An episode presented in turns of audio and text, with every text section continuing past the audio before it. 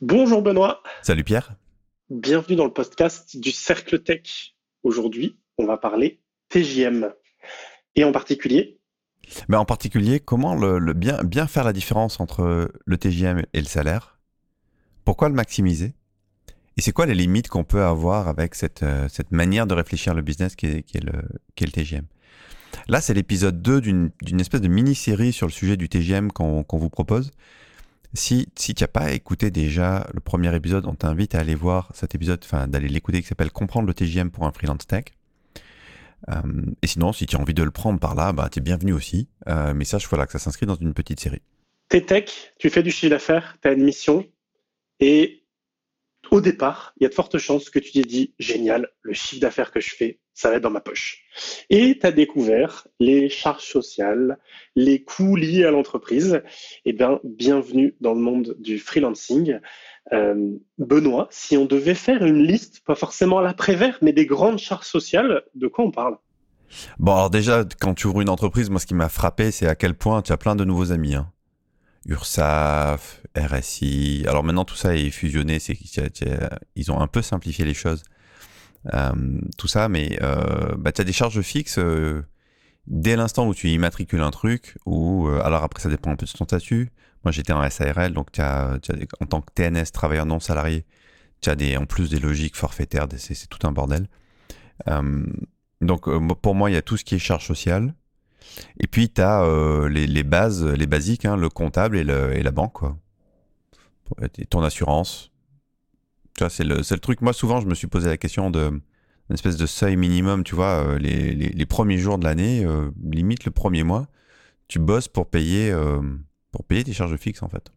Et des charges fixes, il y en a quand même pas mal dans une entreprise, comme tu viens de le dire. je pense que si habituellement on dit hors exception dans nos métiers que c'est à peu près 10% de ce qu'on génère dans l'année, donc, ce que tu viens de dire, hein, le premier mois, on n'est pas très loin de 10%. Euh, c'est à peu près ce à quoi ça représente. Après, il y a plein de manières de l'optimiser, de faire moins cher, de faire différemment. Après, euh, moi, le conseil que j'ai sur ces charges, c'est entre autres, bah, il y a des charges qu'on pourrait diminuer, euh, juridiques, comptables. Eh ben, être bien accompagné, ça a un coût. Par contre, être bien accompagné, ça permet aussi d'être serein sur la manière dont on gère notre administratif, notre juridique, notre comptabilité, et donc bah, à un moment de ne pas avoir un effet de rebond plus tard qui soit bah, qu'on soit en faute parce qu'on a mal géré. Donc euh, ça c'est un, ça c'est un vrai sujet. Donc on se disait, ce que je facture, c'est pas ce que je touche. C'est-à-dire qu'il y a une différence entre le chiffre d'affaires et le salaire. Alors moi j'ai une formule à vous proposer. Cette formule, elle est pour moi assez simple. La première question que je pose à un freelance qui me dit mais combien je dois facturer? La première question que je lui pose c'est combien tu veux gagner en euros net à la fin du mois? Et ça pour le coup, c'est pas à nous de vous dire combien vous voulez gagner. Certains vont dire, bah, avec 1500 euh, ou 2000 euros net, je vis bien. Et d'autres vont dire, bah, moi, j'ai besoin dans mon train de vie de 3, 4, 5, 6 000 euros. Et il n'y a pas de jugement. Il y a juste, c'est un état de fait. Et à partir de ce, de cette somme, et je vous propose pour la démonstration que je passe sur 2000 euros net, eh bien, moi, je vous propose de faire un x3 ce calcul qui va nous permettre de comprendre la différence entre le chiffre d'affaires et le salaire, ce x3, il est assez simple. On part de ces 2000 euros net, c'est ce qu'il va y avoir dans notre poche, c'est le premier tiers. Le deuxième tiers, globalement, c'est les charges. Et vous pouvez faire les calculs et les simulations. Si vous êtes pas au SMIC, mais que vous êtes à plus que le SMIC, globalement, vos charges, en arrondissant un petit peu, je parle des charges patronales, des charges salariales, ce que vous payez à l'État, vous n'êtes pas très loin de votre net. Vous êtes un peu en dessous, mais vaut mieux dans ce sens-là. Et les 2000 euros restants, c'est alors de la marge. Certains vont me dire x3, c'est compliqué, x2,5, c'est bien.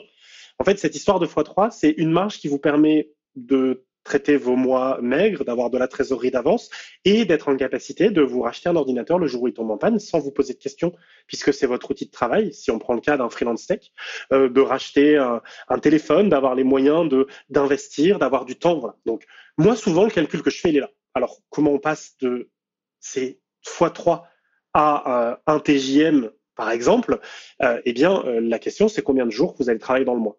Donc en fait, il y a deux questions à vous poser. La première, c'est quel salaire en euros net vous voulez? Et la deuxième, c'est combien de jours vous allez facturer par mois? Et donc on va faire quelque chose de simple. 2000 euros net x 3, ça fait 6000.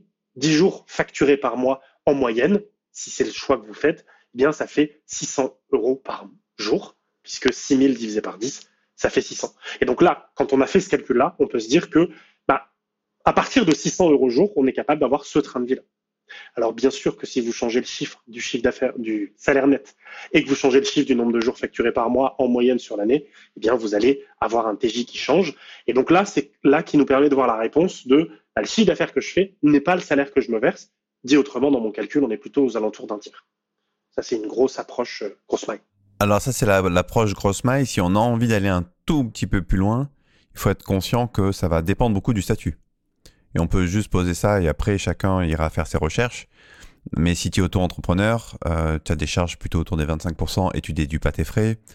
Euh, si tu es en SARL, tu as moins, tu as pas les charges, euh, tu as pas de charges salariales, mais tu as une couverture sociale de merde aussi. Et si tu es en assimilé salarié, alors là, effectivement, c'est c'est exactement le même régime. Donc tout ça pour dire que tout ça s'ajuste tes, frais de compta aussi, je suis d'accord avec toi sur le fait que le service est de la valeur.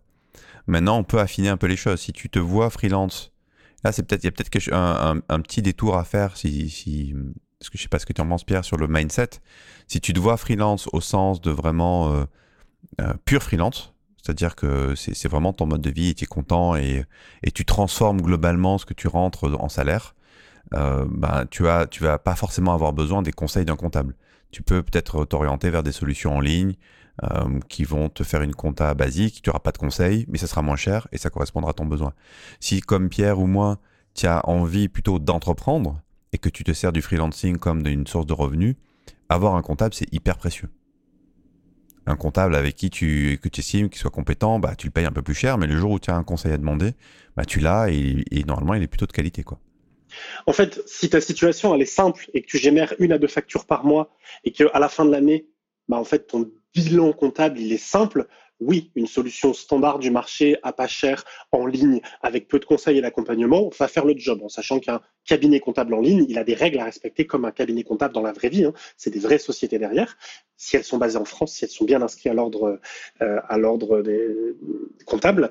Euh, par contre, bah, quand tu passes à l'étape suivante où tu te dis alors, si tu le fais, puisque on, connaît, Benoît et moi, plein de freelances qui euh, euh, sont freelance depuis des années et le statut leur convient et ils font des missions, ils vendent leur temps, ils passent du temps avec leurs clients, ils envoient de la valeur et puis ça leur va très très bien et euh, ils ont une routine qui leur convient. Et puis bah, il y a des gens euh, euh, qui sont qui ont envie d'aller tester d'autres choses, qui ont envie de monter des, des side projects, qui ont envie de passer côté éditeur de logiciels, de monter des formations, de sortir des produits, potentiellement même de changer d'univers et de sortir de la tech par exemple. Eh bien forcément à ce moment-là, on se pose d'autres questions, on a d'autres choses. Et moi le conseil que je donne toujours, et en tout cas c'est celui que je, moi j'applique, c'est s'entourer et déléguer ce qui n'est pas notre métier. Et donc c'est là où bah, la différence entre le chiffre d'affaires et le salaire bah, forcément, elle va augmenter puisque une plus grosse partie du chiffre d'affaires est prévue pour payer des gens avec lesquels je travaille pour qu'ils viennent me seconder ou en tout cas me donner des conseils sur des sujets juridiques, comptables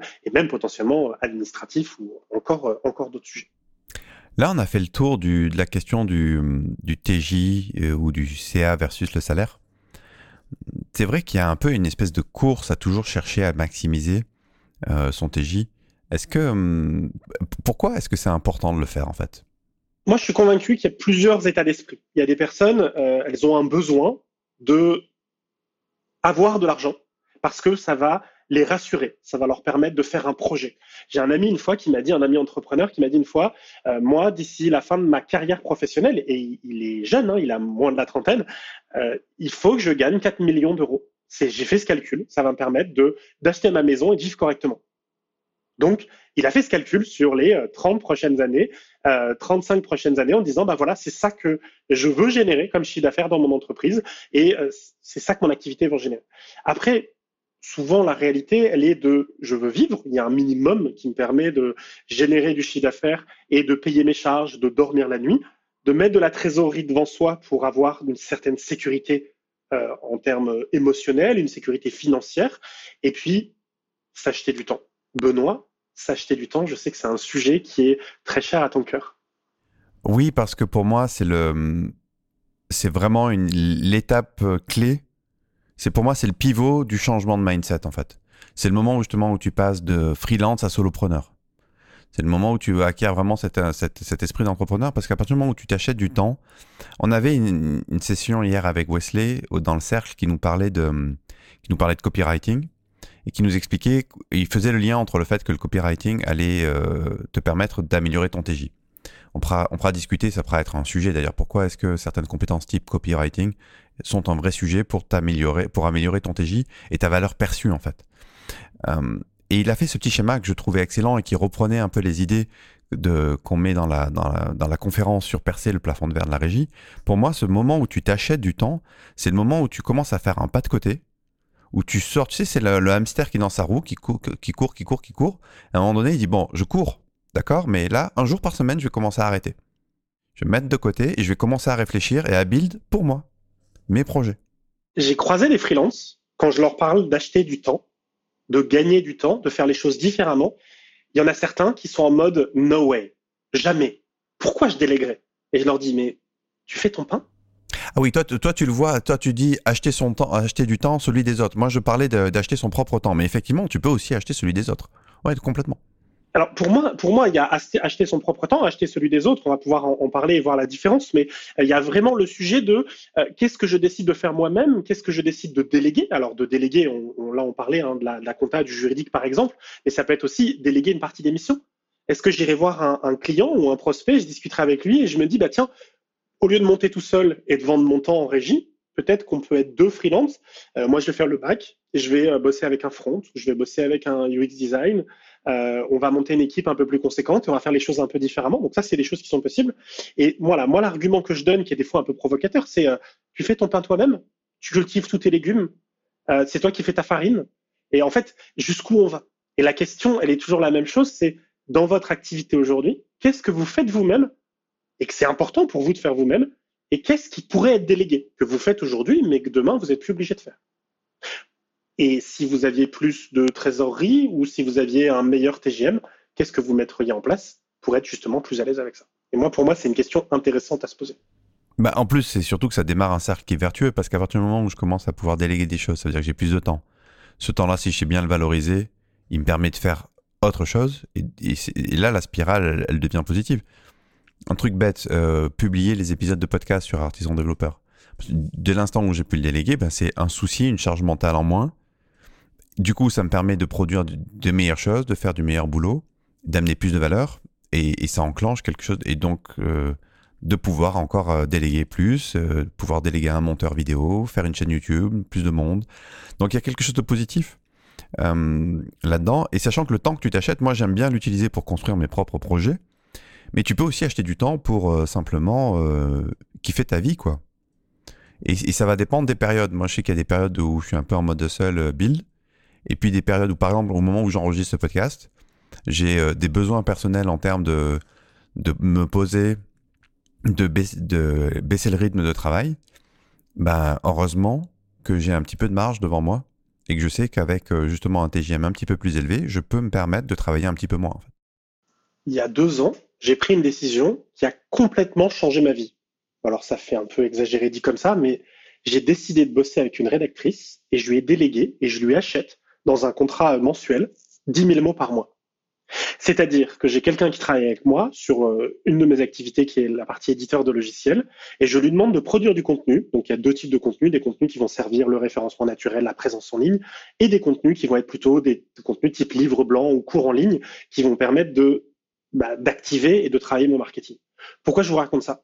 Parce que je suis passé de Pierre, tu dois produire du contenu régulièrement et tu passes du temps t'es pas le plus efficace. Pendant que tu fais ça, tu bosses pas pour tes clients, donc tu fais pas rentrer du chiffre d'affaires. Et quand tu bosses pour un client, bah en fait, tu fais rentrer du chiffre d'affaires, mais tu produis pas de contenu. Ah, je paye quelqu'un qui bosse mieux que moi, les résultats, il est juste plus qualitatif, qui au final, à l'heure, bah, coûte moins cher que si c'est moi qui le faisais. Et donc, in fine, ça génère plus de valeur. Et au passage, j'ai créé une relation avec cette rédactrice qui fait que bah, on a une relation de boulot qui est efficace, on a du plaisir à échanger et on a du plaisir à voir que le projet avance. Donc c'est aussi ça, c'est pas juste s'acheter du temps, je cherche quelqu'un et je veux déléguer et je vais le, veux le payer au lance-pierre et je vais jamais lui parler. Non, c'est aussi bah, en fait s'entourer. Et le fait de s'entourer, moi ça a changé énormément de choses dans la manière de voir les projets parce qu'il n'y a plus que mes idées. Il y a aussi les idées des gens avec lesquels je travaille. ça, ça c'est génial. Moi, ça, ça m'a un peu bluffé le jour où je suis tombé sur un monteur, et d'ailleurs, c'est toujours le monteur qui fait les, vidéos du YouTube de Artisan Développeur, où j'ai été scotché parce que dès le premier euh, montage, je me suis rendu compte qu'il faisait un, boulot bien meilleur que moi. Et ça m'a, ça a vraiment, ça m'a décapé parce que moi, j'étais persuadé qu'il y avait que moi qui pouvais bien monter mes vidéos, mais j'avais pas, tout simplement pas appris à bosser avec un monteur, en fait. Et en, choisissant bien son monteur et en le briefant bien, ben en fait, si tu laisses le gars faire son job, parce que lui c'est son métier, il, il, lui fait que ça, ben il faisait du bien meilleur travail que moi, quoi. Moi, c'est ça qui m'a. Il y a cette dimension-là, et après, il y a aussi une autre dimension. Des fois, j'entends les gens dire ah oui, mais si euh, si je dois acheter le temps de quelqu'un d'autre à ce tarif-là, autant que je le fasse moi. Il faut pas oublier une chose, c'est que on, on, a plusieurs euh, limites en fait euh, dans notre cerveau. On a effectivement une limite de temps, on a 24 heures dans une journée, et même si on bosse beaucoup, à un moment donné, il y aura une limite. Et donc le fait d'acheter du temps des autres, ça permet de se décupler, de faire un effet de levier, parce que un quart d'heure utilisé avec un bon brief, ça fait l'effet de levier sur plusieurs heures de, de la personne avec qui je bosse. Et c'est que tu as la charge cognitive aussi qui est là. La charge cognitive de gérer plein de choses. On a une charge cognitive qui est limitée, un cerveau qui peut pas jongler entre, alors ça va dépendre des gens, 3, 4 projets, 5, 6 projets, ça se travaille, mais on a forcément une limite.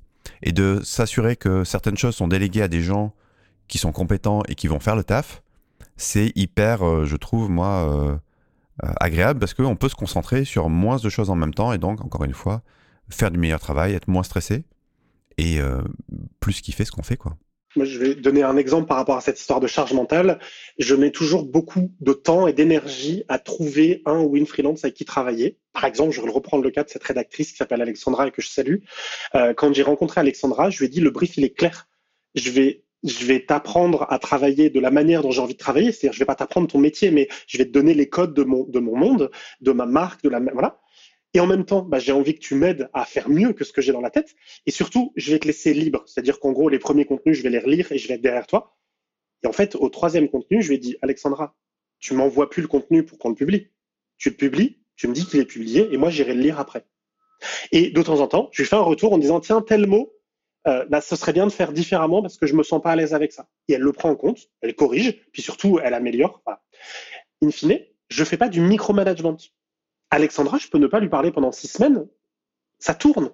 On a confiance, elle produit les contenus, elle les publie, et derrière il y a de la confiance. Alors bien sûr que cette confiance, elle se construit, elle se crée au départ, et que j'ai pas pris le premier rédacteur venu et euh, je lui ai dit euh, voilà, merci, au revoir, on se rappelle dans un an. Non, il y a une relation qui se crée au début. Par contre, je fais en sorte que bah, il y a deux trois mois d'énergie et ensuite derrière, on lâche la bride, on fait confiance et on s'assure que ça se fasse bien. Et de temps en temps, il y a un point de contrôle. La confiance n'exclut pas le contrôle. Ça n'empêche que contrôler veut pas dire faire du micromanagement, sinon ça marche pas. Il y a une chose toute bête. Moi, j'ai des dirigeants autour de moi, dirigeants d'entreprise, qui me disent mais Pierre, euh, pourquoi tu fais ça?